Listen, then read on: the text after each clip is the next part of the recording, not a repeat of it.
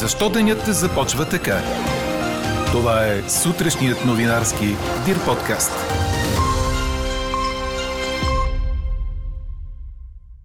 Защото дойде редът на децата от 6, 9 и 12 клас да се върнат присъствено в училище.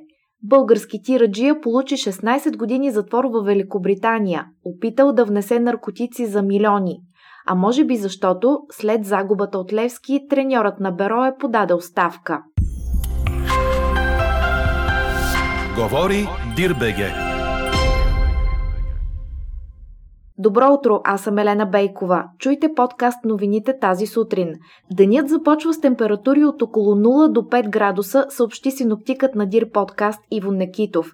Днес ще бъде слънчево и топло за началото на март. В Дунавската равнина ще духа слаб вятър от запад-югозапад, а в източните райони от юг-югозапад. Дневните температури ще се повишат още и ще бъдат от 15 до 20 градуса. В западната част на Дунавската равнина ще достигнат около 21-22.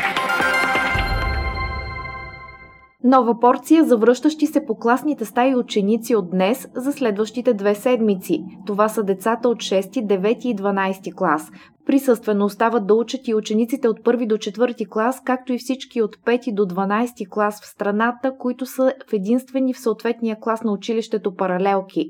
Останалите ученици за тези две седмици ще се обучават от разстояние в електронна среда, според графика за редуване.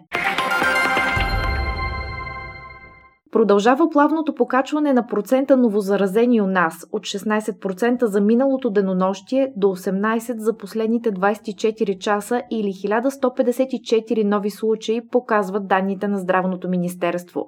Излекуваните са 589 души, а хората с поставени вакцини са били близо 4400.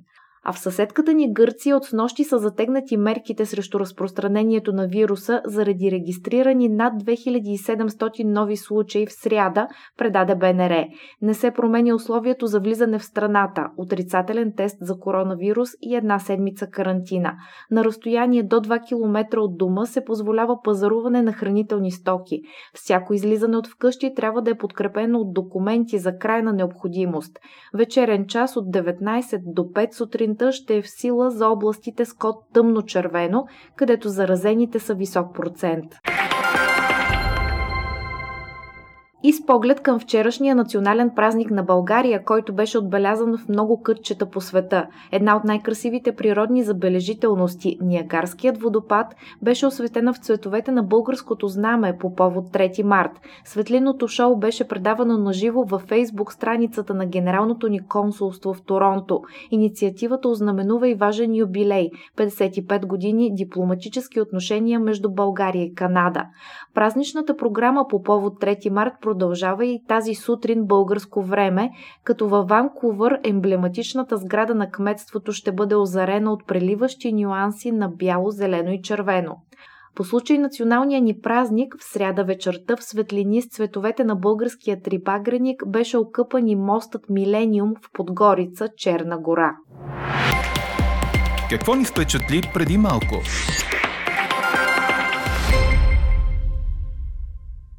Български тираджия беше осъден на 16 години затвор в Великобритания, след като опита да вкара в страната наркотици за 3,2 милиона паунда, предаде 24 часа. 34 годишният Кирил Хубавенски е арестуван на 20 юни миналата година на английското пристанище Дувър. Под матрака на леглото в кабината му британски митничари открили пакети, които съдържали 11 кг хероин и 26 кг кокаин. От Британската агенция за борба с организираната престъпност съобщиха, че това била втората голяма пратка с дрога през миналата година, която залавят на това пристанище. По време на съдебния процес е било съобщено, че Хубавенски е от село Видраре и наскоро е бил освободен от български затвор, след като излежал присъда за убийство през 2014. Камерата на представителите на Конгреса на Съединените Американски щати отмени планирано за сряда заседание, след като полицията в Капитолия получи предупреждение за възможен план екстремистка милиция да нахлуе в сградата, предаде Ройтерс.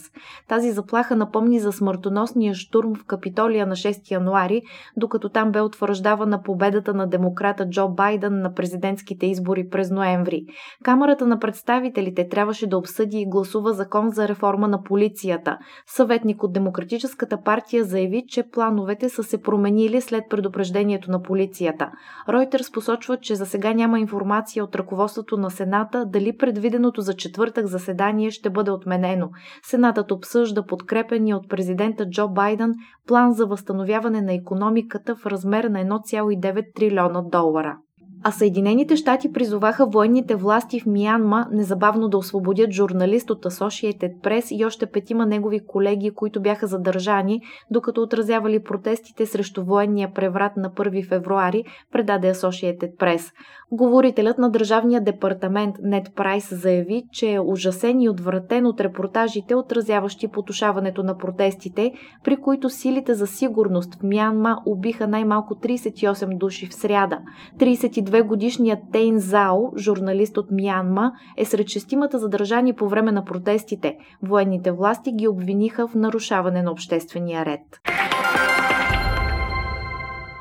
На връх националния празник вчера е издъхнала журналистката Клара Маринова на Очидир БГ, бившата депутатка от БСП и говорител на кабинета Виденов, която в последните години се завърна към журналистиката, е починала от белодробна емболия, споделят нейни близки. За сега не е ясно кога ще е погребението на журналистката, тъй като се очаква синът ти да се завърне от чужбина. Четете още в Дирбеге! Треньорът на Бероя Димитър Димитров е подал оставка след отпадането от Левски в турнира за Купата на България, съобщи Корнер.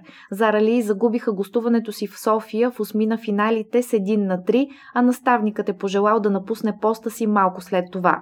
61 годишният бивш национален селекционер на България е един от най-емоционалните хора в родния футбол и именно поради това от клубното ръководство няма да прибързват с крайни решения за бъдещето му, както и това на треньорския щаб.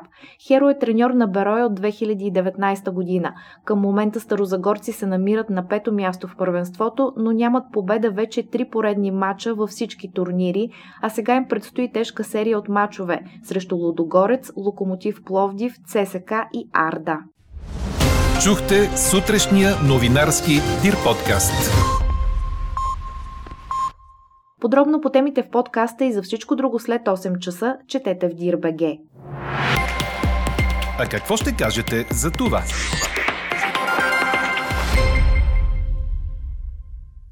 В началото на тази седмица от ЦИК разпространиха правилата, по които ще могат да гласуват хората, които се окажат под карантина заради COVID-19 дни преди парламентарните избори на 4 април.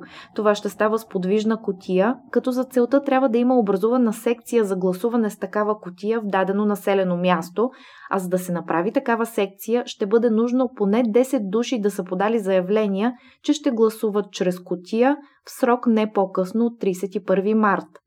Тази връзка днес ви питаме – ще поискате ли гласуване с подвижна котия, ако сте под карантина малко преди изборите?